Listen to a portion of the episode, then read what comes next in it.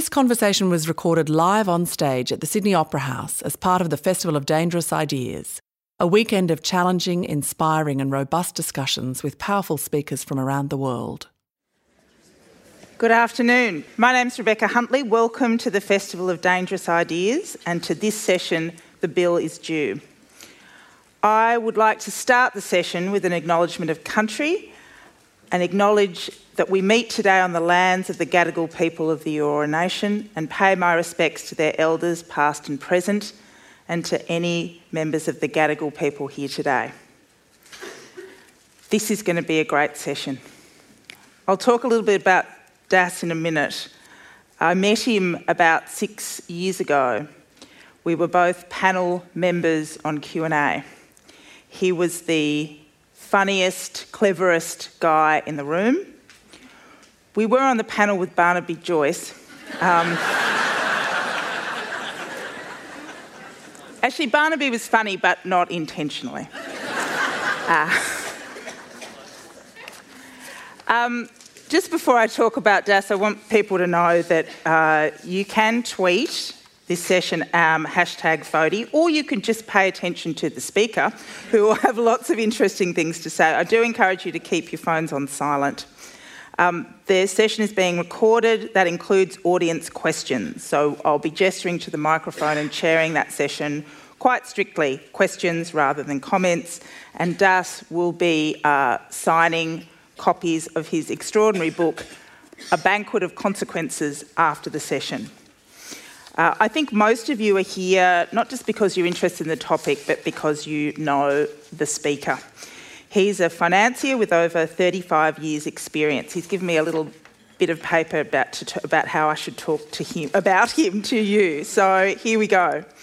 He told me that he didn't mind what I called him or described him as. He has been called just about everything possible, most of it inaccurate, not printable, or nice.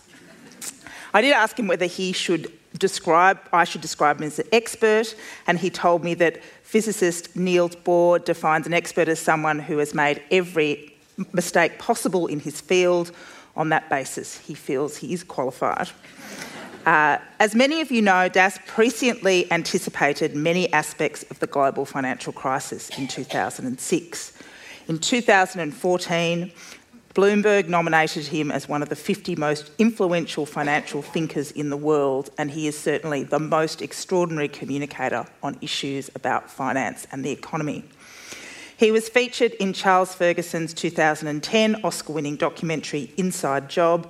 He's the author of several works of risk manage- on risk management. I have not read them, but he is the author of books I have got at home and some I've read Traders, Guns and Money and Extreme Money. And his latest book, A Banquet of Consequences Have We Consumed Our Own Future, is not a recipe book. He said that if had been, he might have sold 20 copies rather than 10. It is an extraordinary book about the economy and the challenges that face us. Please welcome him to the stage.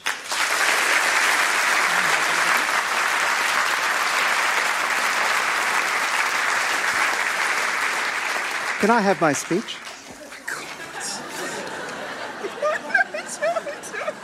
okay, we're getting there. Right, all right. It's here. It's here. It's, It's here. right. It's here. It's here. You've got the first page. Have I got the first page?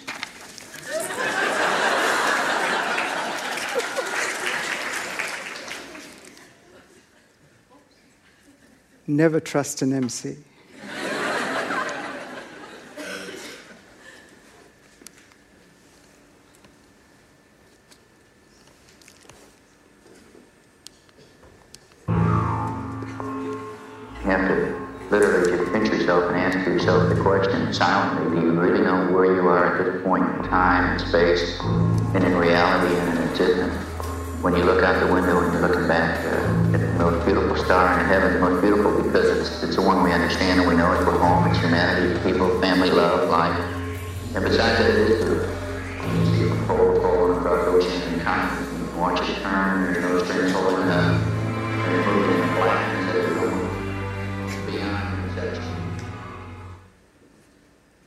Blue marble, symbol of Earth's isolation and the emptiness of space, its fragility, our vulnerability.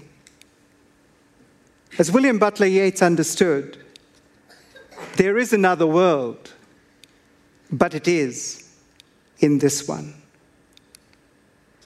Today, the world faces, we face, several concurrent challenges. First, economic and financial problems, a toxic combination of debt, low growth, and low inflation. Second, resource constraints, especially water, food, and energy. And third, environmental stresses. These are compounded by demographics, inequality, and exclusion. There are rising geopolitical tensions. Progress, especially in Western democracies, is now mindless consumerism. For the last 30 years, the world has relied on an unparalleled orgy of borrowing to stoke the economic engines. Progress is based on profligate use of scarce, often non renewable resources, difficult to reverse environmental changes. It is based on exploitation of each other, stealing from tomorrow. In 1954, German economist E.F. Schumacher identified the trajectory. Mankind has existed for many thousands of years and has always lived off income. Only in the last hundred years has man forcibly broken into nature's larder and is now emptying it out at breathtaking speed, which increases from year to year. We have, our leaders tell us, never had it so good. Our future, they tell us, will be even better, more exciting. They lie. Dealing with the problems requires a coordinated, considered, and equitable response. This requires trust trust among people, trust in leaders, trust in institutions, and trust between nations. But trust is eroded by lies. Politicians, it may surprise you, lie. Their currency is higher living standards, a brighter, more prosperous future, painless solutions to every problem, whatever the ultimate cost. As Japanese Prime Minister Shinzo Abe's economic program floundered, Economy Minister Akira Amari told reporters there was a robust recovery, although the robustness was a bit weak. Jean Claude Juncker, the head of the European Commission, confessed that when the situation becomes serious, it's simply necessary to lie. Professionals lie. They're deeply compromised, tied to a system that guarantees them employment and influence. It is not in their interest to reveal the real outlook. Bad news is bad for business bad news is bad for careers. Policymakers confirm John Maynard Keynes' fear that confusion of thought and feeling leads to confusion of speech. In March 2014, at her first press conference as the US Federal Reserve Chairman, Janet Yellen stated that interest rates would not increase for a considerable time driving semantic speculations about the exact meaning of considerable. In December 2014, the Fed announced that they would be patient. In February 2015, Yellen abandoned patient, warning that this did not mean that the Fed would be impatient. Recently, she said that rates would be increased so they could be cut later. In July 2012, President of the European Central Bank, Mario Draghi, saved the euro and the eurozone by announcing that he would do whatever it takes. Since that time, Dr. Draghi has been honing and repeating the same line. In October 2013, he was ready to consider all available instruments. A message repeated in November and again in December 2013. In January 2014, he stated that he would take further decisive action if required. In February and March 2014, he again vowed to take further decisive action if required. In April 2014 and May 2014, the European Central Bank undertook to act swiftly if required.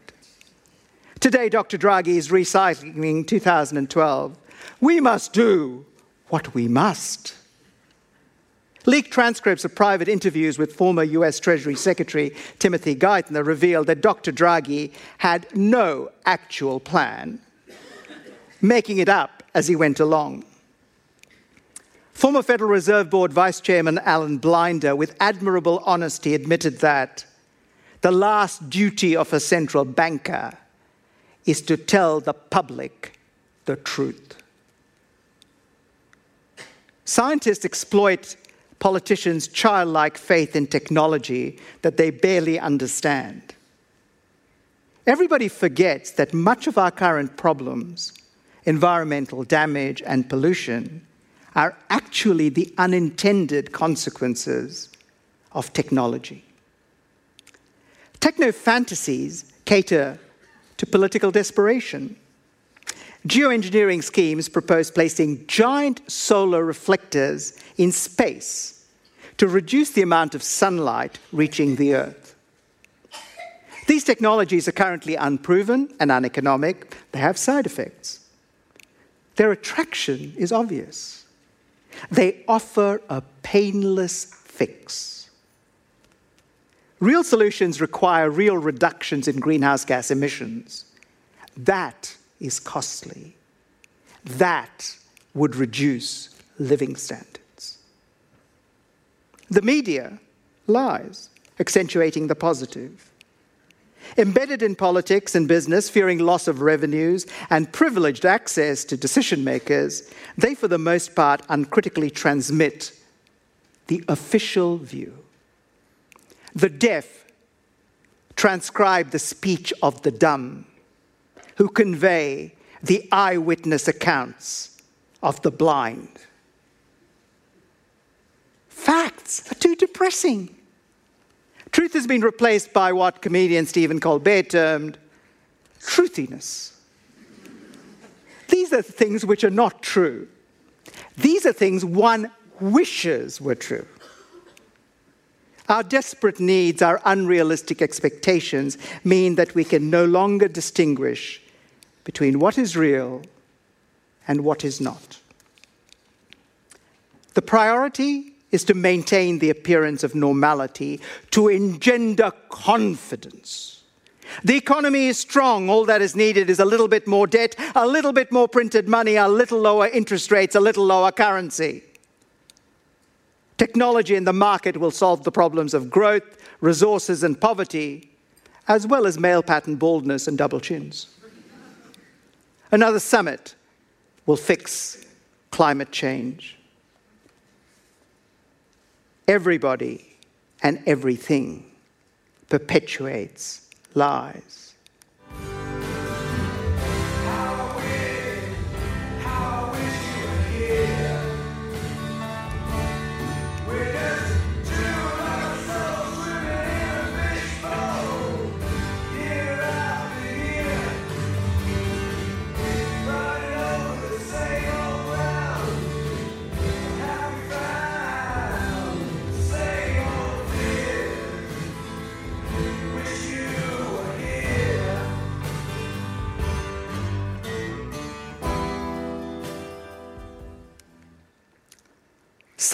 Years of emergency policies following the global financial crisis have not created a sustainable recovery. There have been over 666 interest rate cuts globally since 2008.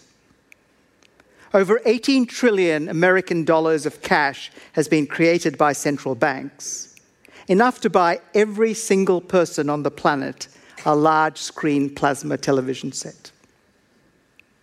Policy tools are now exhausted. They possess the potency of shamanic rain dancers. Governments have turned to financial repression, higher taxes, and reductions in the level of state benefits or public services. The changes are implemented by stealth. There is means testing or co payment schemes. There are user pay surcharges and special levies. The eligibility age for pensions is delayed. Cost of living adjustments are deferred. As Louis XIV's Minister of Finance, Jean Baptiste Colbert, knew, the art of taxation consists in so plucking the goose as to get the most feathers with the least hissing. Policymakers manipulate interest rates. They kept below the true inflation rate to allow over indebted borrowers to maintain unsustainably high levels of debt. Increasingly, zero interest rate policy has given way to negative interest rate policy. You now pay the bank to deposit money.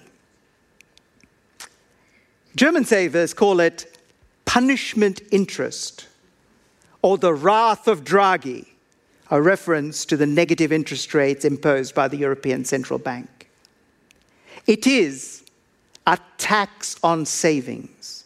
The state confiscates your money. Policymakers now display unprecedented creativity. They propose helicopter drops of money. The central bank prints cash and distributes it to the public to stimulate the economy. Another suggestion is for nationwide treasure hunts for $1 million caches hidden across the country. Finders would be obliged to spend the money quickly. There will be time limited money. You must spend your savings or lose these funds. Japan has the highest level of government debt in the world. It spends a quarter of its taxes on interest payments. The solution?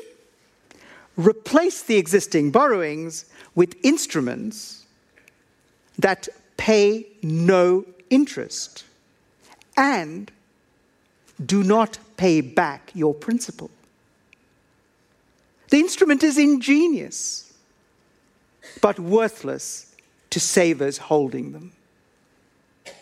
There are proposals for a debt jubilee, drawing on the Old Testament book of Deuteronomy. Existing debt will be forgiven to boost economic activity. Given that one person's debt is another person's savings, it would cancel the liability of the borrower, but also eliminate savings. The debt jubilee's veneer of morality and wealth redistribution is fake. It rewards those who have taken out the largest loans, not the usual candidates of welfare. There are proposals to eliminate physical cash altogether. It will, proponents argue, prevent tax avoidance, crime, terrorism, as well as increase efficiency and lower costs. It will improve hygiene, preventing transmission of diseases. But eliminating cash also eliminates freedom, privacy, and anonymity. It gives control to governments of individual savings. It enables control over lives. In a speech on the 18th of September 2015, the Bank of England's chief economist, Andrew Haldane, outlined the real reason. In the coming recession, governments will need to cut already very low interest rates to very negative numbers, perhaps to minus 4 to 5%. Eliminating physical money is necessary to prevent people escaping this impost by shifting their savings into banknotes. Eliminating cash will enable governments to more easily seize their citizens' savings. Developed countries are now trapped They cannot accept the pain of debt reduction. They will not accept reduction of living standards. They must rely on fanciful financial engineering to maintain the illusion of stability. Magical thinking is now official policy. Bank of Japan's governor Haruhiko Kuroda cited Peter Pan. The moment you doubt whether you can fly, you cease forever to be able to do it. What we need now is a positive attitude and conviction. One member of the European Central Bank rejected that options were limited because central bankers are magic people. Raghuram Rajan, head of India's central bank, dissented. Is the advent of helicopter money going to result in everybody going out and spending as though there is no tomorrow when they get a check? Or are they going to ask, what kind of world are we in when the central bank prints money and throws it out the window?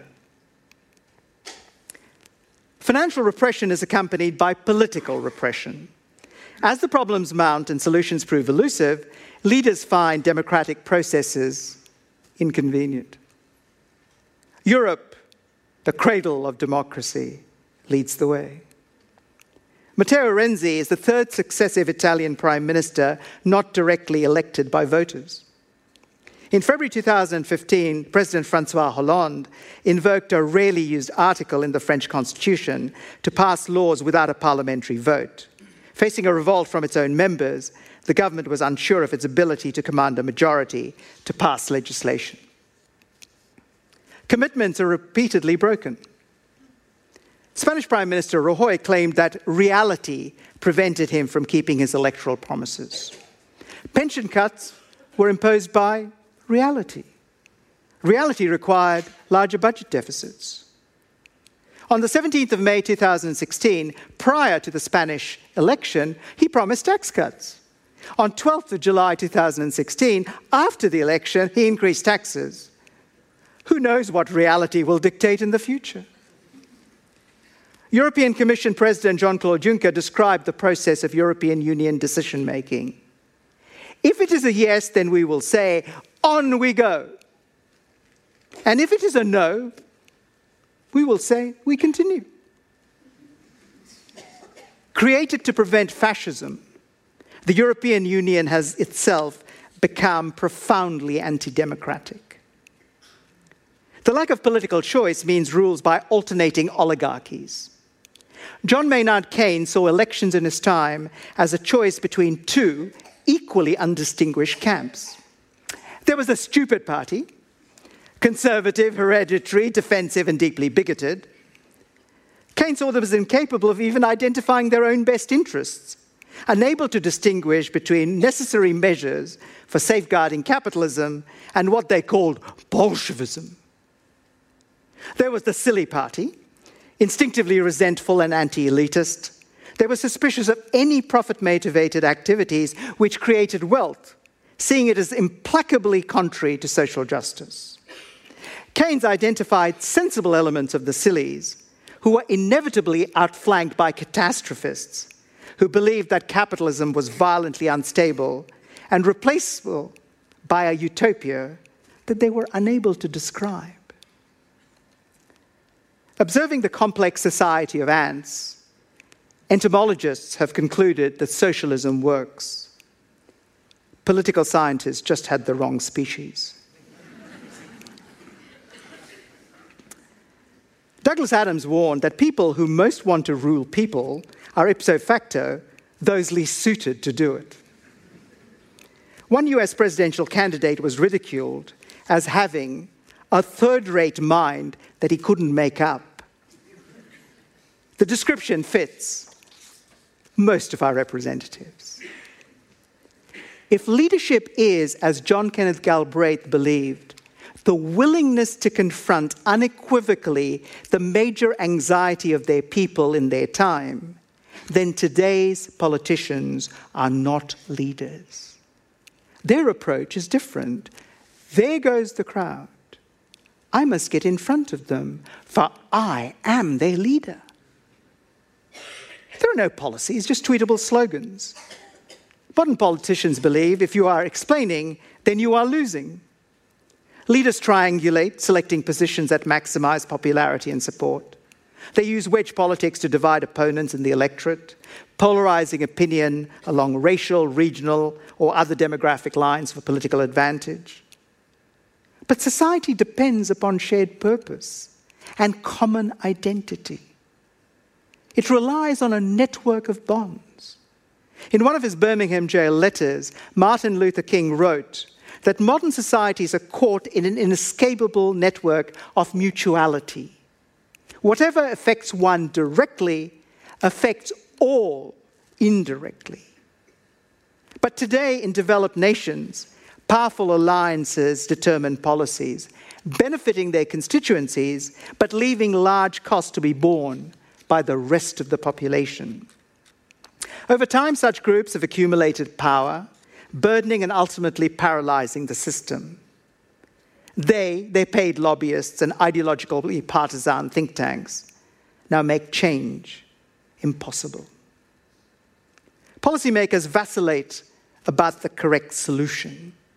They embrace fake strategies unlikely to accomplish anything significant or lasting. There is compromise defined by Edward Cecil as an agreement between two people to do what both agree is wrong. Leaders prefer to try to do the wrong thing right rather than doing the right thing wrong. Politicians believe ordinary people are gullible. We can be made to understand what they want us to understand. They know that great masses of people will fall more easily victim to a great lie than a small one. They flatter the electorate, usually at election times, or crush them at all others. It is bread and circuses. Be everything you can be, or a new smartphone every year for everybody has replaced a chicken in every pot. Circuses? They include war, sports, scandal, celebrity, reality TV, and 24 7 news, which converts every event, whether important or trivial, into an adversarial blood sport or a soap opera. Today, large portions of the population face precarious employment, stagnant wages, falling home ownership, and no prospect of retirement. They fear the future. They're uncertain of identity. They feel humiliated and ignored. They are angry at meaningless, condescending political rituals and cliches. But democracies and advanced economies have adjusted to the existence of these aggrieved voters. Popular rage about poverty, about lack of opportunity, about inequality is channeled. A minority is still a minority, no matter how angry no matter how dramatic its amateur theatrics. In the end, mainstream politicians believe that they will maintain power, if necessary, by a grand coalition between the major parties. If the odd outsider gains power, they will be seduced or suborned until they betray their supporters. Britain's decision to leave the European Union was summarized with stunning simplicity by one voter. If you've got money, you vote in. If you haven't got money, you vote out. The reaction to Brexit was revealing. A complex question had been reduced to absurd simplicity, resulting in Russian roulette for republics. A simple majority of those who voted was too low a bar. Key decisions should be left to informed experts. Only qualified people should be allowed to vote. The result should also coincide with what ought to happen. As Joseph Stalin pointed out, it's not the voting, but the counting that is important. Ordinary people are understandably cynical and disengaged. Like Bernard Baruch, they know those who mind don't matter and those who matter don't mind. but we ignore history at our peril. In the Great Depression, the destruction of the middle classes was crucial to the rise of extremism. Disaffected ordinary people who had lost their jobs, savings, and hope became resentful, turning to populist demagogues for salvation. It is useful to remember that civilization is a fragile construct that only temporarily covers the savage furies that lurk beneath the surface. There is a striking similarity between our problems. Economic growth and wealth is based on borrowed money. It accelerates consumption as debt is used to purchase something today against the uncertain promise of paying it back in the future. Debt allows society to borrow from tomorrow. Pollution creates changes in the environment which are only evident in the future and are difficult to reverse. Underpriced finite resources are wantonly utilized without proper concern about conservation for future use. Inequality creates social problems which only appear later. In each case, society borrows from and pushes problems into the future. Current growth, short term profits, and higher living standards for some are pursued at the expense of costs which are not evident immediately but will emerge later. The problems are slow acting, they only manifest themselves over time, often beyond individual lifespans. This lack of immediate effect creates a false sense of security. It enables us to ignore the problems so we can extend and pretend, kick the can down the road. But this only shifts the responsibility onto others, especially future generations. By postponing the inevitable, the adjustment becomes larger and more painful. There is now little room for economic maneuver. Resource constraints and environmental problems are pressing. Social division and mistrust of institutions is rampant.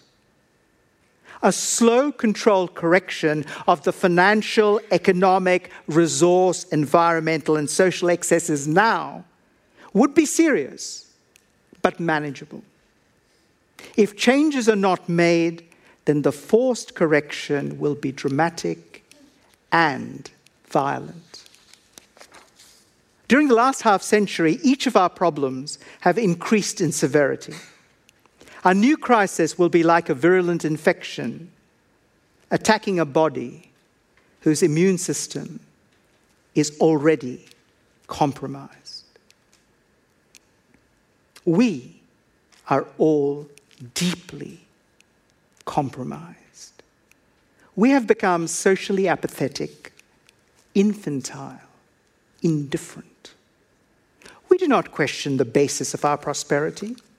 We do not ask whether our living standards are financially, environmentally, or socially sustainable. We accept our right to entitlements without questioning who will ultimately pay for them. We do not complain as we get richer, as our houses and our investments rise in value. We ignore the suffering of workers in emerging nations whose poorly paid and dangerous work provides us with cheap goods. We avert our eyes from the disenfranchised and relegate them to the margins of our society. We are gripped by a collective amnesia. Our acquiescence is without limits. Since the late 1970s, the very people whose living standards were being driven downward supported the political promoters and vested interests whose policies resulted in an upward redistribution of wealth. Following the 9 11 attacks, we acquiesced in an unprecedented loss of privacy and civil liberties. George Orwell's 1984 depicts a future where information is suppressed, truth concealed, and the population subjugated. Aldous Huxley's Brave New World portrays a debased population anesthetized by a culture of superficial entertainment who are incapable of critical thought and uninterested in the truth. Soma, a fictional pleasure drug, distracts people from realizing that there's actually something very wrong, that the citizens of the world state are enslaved. Orwell and Huxley were writing about us. We rationalize everything endlessly. We delude ourselves into believing that to question the status quo is to risk everything our jobs, our wealth, our daily lives, our future. Graffiti artist Banksy portrays humanity in unflattering terms. We cannot do anything in the world until capitalism crumbles. In the meantime, we should all go shopping to console ourselves.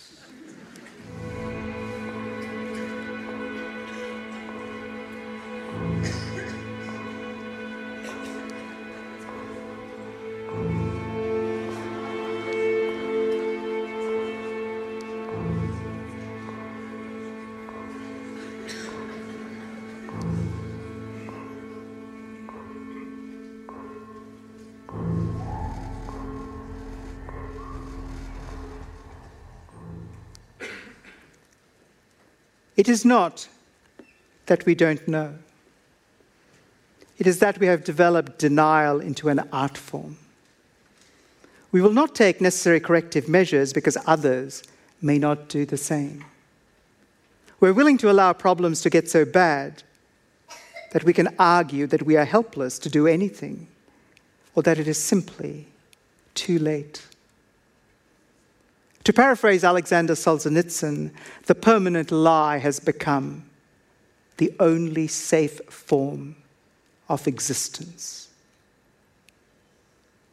We face this, our greatest crisis, within the words of biologist E.O. Wilson Paleolithic emotions, medieval institutions, and delusions about our godlike technology.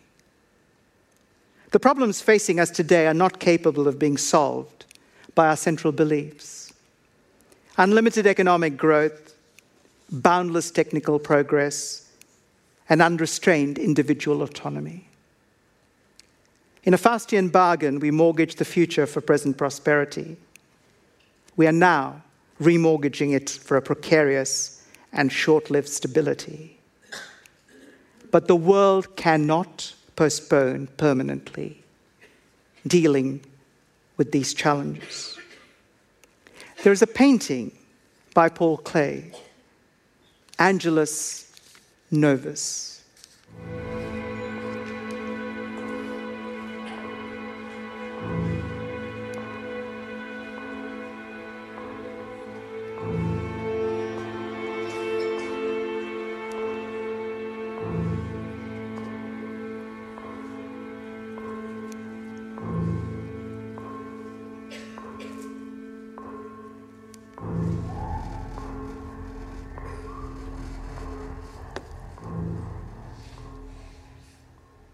Philosopher Walter Benjamin was greatly moved by the image.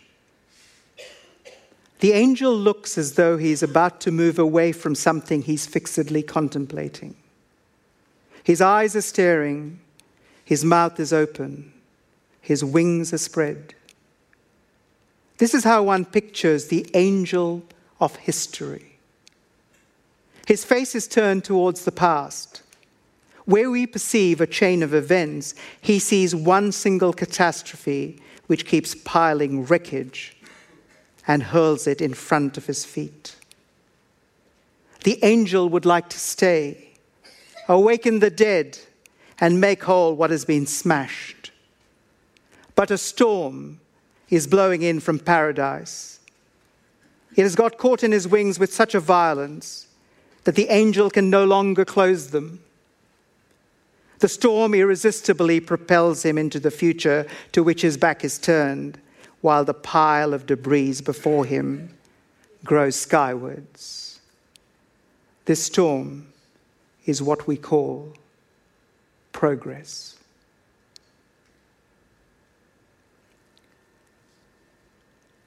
Let us stop pretending. Without honesty, there can be no solution. Face the facts.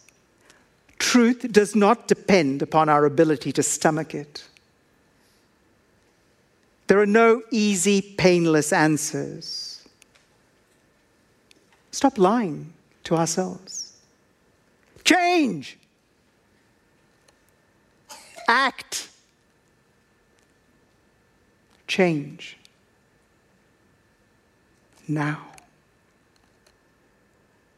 As Winston Churchill warned when facing another existential crisis, the era of procrastination, of half measures, of soothing and baffling expedients, of delays, is coming to its close. We are entering a period of consequences. Well,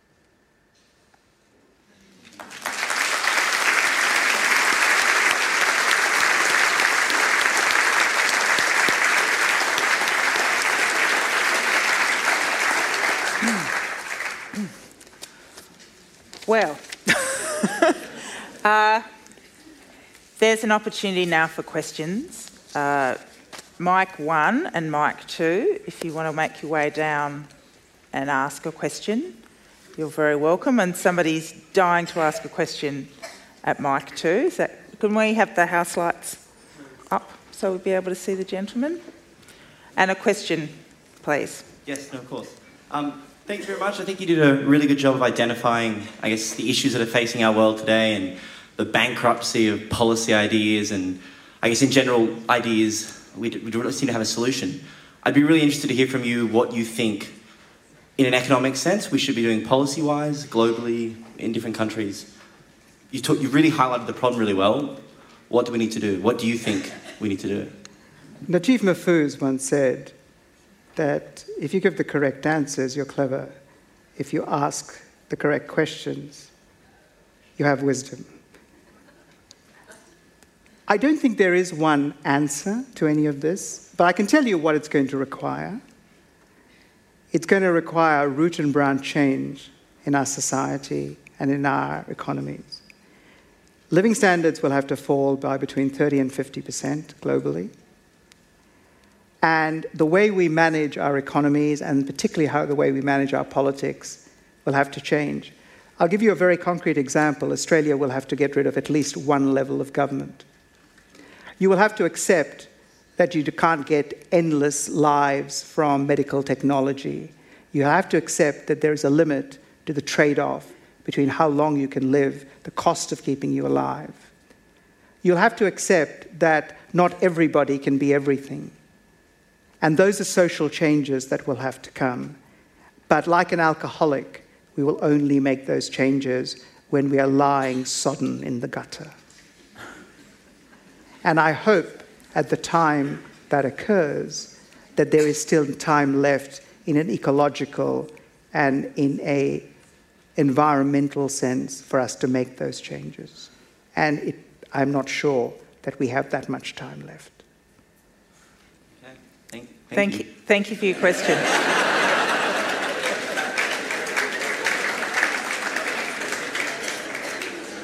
Is well, there... that should take care of questions. Nobody's going to be game to ask a question after that. Is there another question? Ah, we can go and have a drink no, now. No, no. So, Das, I have a question for you. Um, you're right that we all need to make extraordinary changes to kind of avert the kinds of things you've talked about. Uh, but what does this mean for how we live today, how we might walk out of this room? Because it's easy to despair, because we would have to, it would require a kind of a immediate and Herculean effort on the part of the political class, and you probably know the people that run the economy better than most people in this room. So I suppose the question I come away from is how do I live? Okay, uh, let me tell you how change is achieved. Iceland, which is one of my favorite countries on earth, had an economic crisis on large proportions. So, how do they go about fixing it? Well, pretty much every citizen, now you have to remember there's only 300,000 of the little Icelandic buggers. they literally went and barricaded the politicians into the Parliament House, which is not much bigger than the Opera House, actually, much smaller, actually, and banged on pots and pans until they all resigned because they were in terror of being lynched. Then they elected a new government, and the government spent a lot of time talking to just about everybody they could, trying to understand what they felt, but also saying, well, we have to do these things. And how do we share the pain? So, why don't you, if you really want to do something, why don't you organize your entire street and go to your local member of parliament's surgeries every day for the next year that you can and harangue him with a list of issues, saying, This is my list. I want you to come back in a month and tell me what you've done about any of these things. And if you don't, at the next election, I will personally tar and feather you and chase you up and down the street and see what that does for your publicity. Unless you're willing to do something like that, nothing will happen. People don't change because you tell them to change. People change because you take pitchforks and point it in their general direction Okay? So you want to change, you have to do those things. And then you've got to actually look at your neighbors, you've got to look at everybody else around you, and you've got to say, okay, I have this, he has that. We're all going to have less. How do you actually share the pain? In Iceland, you can't actually make changes which assumes that somebody out there is going to get hurt. Because it's a very incestuous country. They're all related to each other. So, you know, you know each other. And it's very difficult to get somebody and hurt somebody when you know them. So that's the level at which you're going to actually have to operate. None of this, we vote once every four, four years or three years or whatever, then say things like, yeah, aren't they terrible? Aren't they terrible, Gladys? Aren't they terrible, those people in Canberra? That's not democracy. That's whining. That's an Australian pastime. Don't take it away. It's one of the they most already, enduring things. They already took away the, the dog races. What are we going to do? Um, number two, if we can't whine, what are we going to do on the weekend? Number um, two.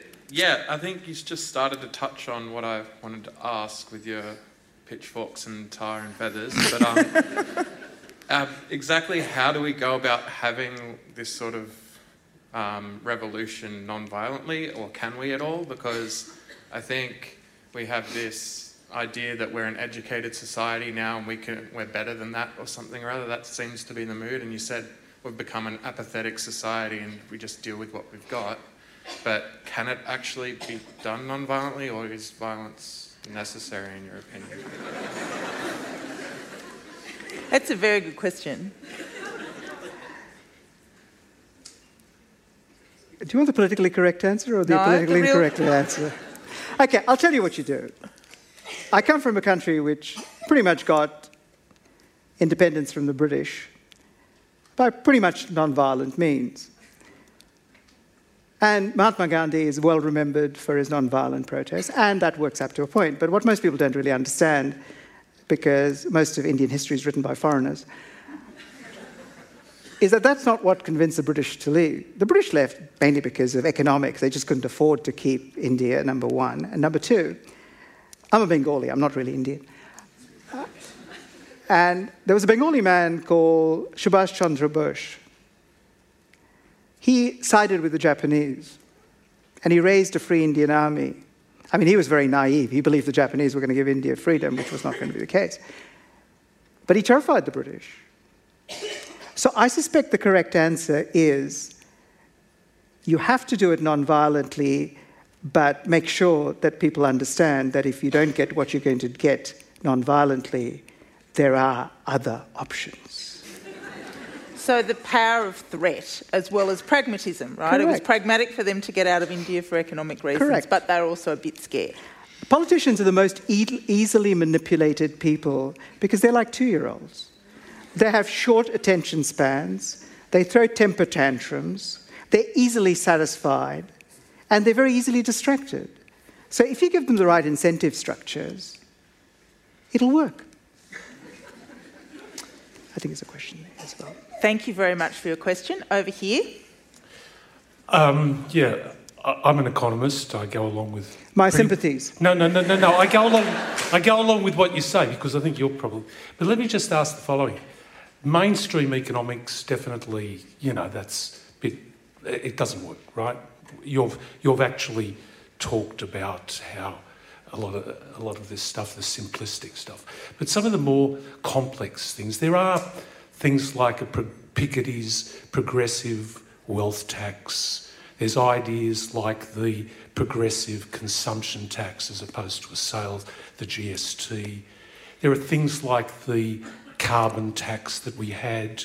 We had a mining tax, which was probably, you know, so economists, some, what do you think of that? You know, forgetting about the simplistic Friedmanite economics and the neoclassical stuff, what, do you have any time for that other style of economics, the inefficient market type stuff? What, what do you think of that? Generally, I read economics for comedy, but that's a different question. but the most important thing is actually, Keynes once said that he was hoping that economics would ultimately be a profession somewhat more elevated than it was in his day to something according about the dentist, I think was the standard he used. I think it's very sensible, but I think you've got to go back a stage. I think there's fundamental questions. Economics is completely irrelevant to the real questions that we ask. It's what kind of society do you want to live in? You know, how do we want to redistribute wealth, or do we want to redistribute wealth at all? Those are open questions, and I have views on them, but I'm sure other people have different views on them. Economics is a means to achieving some of those in different ways. So it's basically you've got to make those decisions. And the problem is we have now raised economics to the point where we have an economy, but we don't have a society. And you can't do that. You start, as the Icelandic people did, saying, What kind of society are we and what sacrifices do we have to meet? The economics follows from that. Economics does not make those decisions for you. And that is what I find most objectionable about economists, other than the fact that they think they're better than they are, that they basically assume they've made the assumptions of what is good and then they're trying to implement them when basically they should go and actually work out what it is that everybody wants. I'll give you a very good example of that. Andrew Haldane, who I mentioned in this uh, in the talk, I was telling Rebecca went to the north of England. Now Andrew Haldane is an eminently decent man. He went to the north of England to explain how the British economy was doing really well. So he went with all these charts of showing, you know, growth is up, unemployment is down, industrial production is up. The man nearly got lynched you know, his audience didn't want to hear about economic growth numbers. They wanted to hear why their children couldn't get proper jobs, why they had to move overseas to get any decent jobs. So you start with those questions, and then you can answer them properly economically. Looking at economics is like sort of, it's an answer looking for a question. Sorry? Amartya Sen. Oh, my famous, the other famous Bengali that you're talking about. That's right, yeah. Uh, He's an economist. Yeah? He is, but he's a development economist. And his great claim to for, uh, fame is in trying to understand how development takes place. And if you actually look at his theories, there are other theories around. There are different ways of developing economies. No two economies develop in the same way. So it's kind of pointless. But we have to decide as a group of people what we want. And then you can use economics as a means to try to achieve that. And there are never any perfect answers. One thing works, and some of the things you've said are eminently sensible, but they may not work in all contexts. So why have this box into which we want to fit our expectations? It doesn't work. That's a very good Thank point you. to end. I'm sorry we've gone over time, and people are glowering at me around the uh, around the, the Opera House. Please, well, Das will be signing this. Buy it outside. Talk to him thank him very much for his extraordinary talk this evening. If you enjoyed that talk, please subscribe to our iTunes channel for our fortnightly podcast.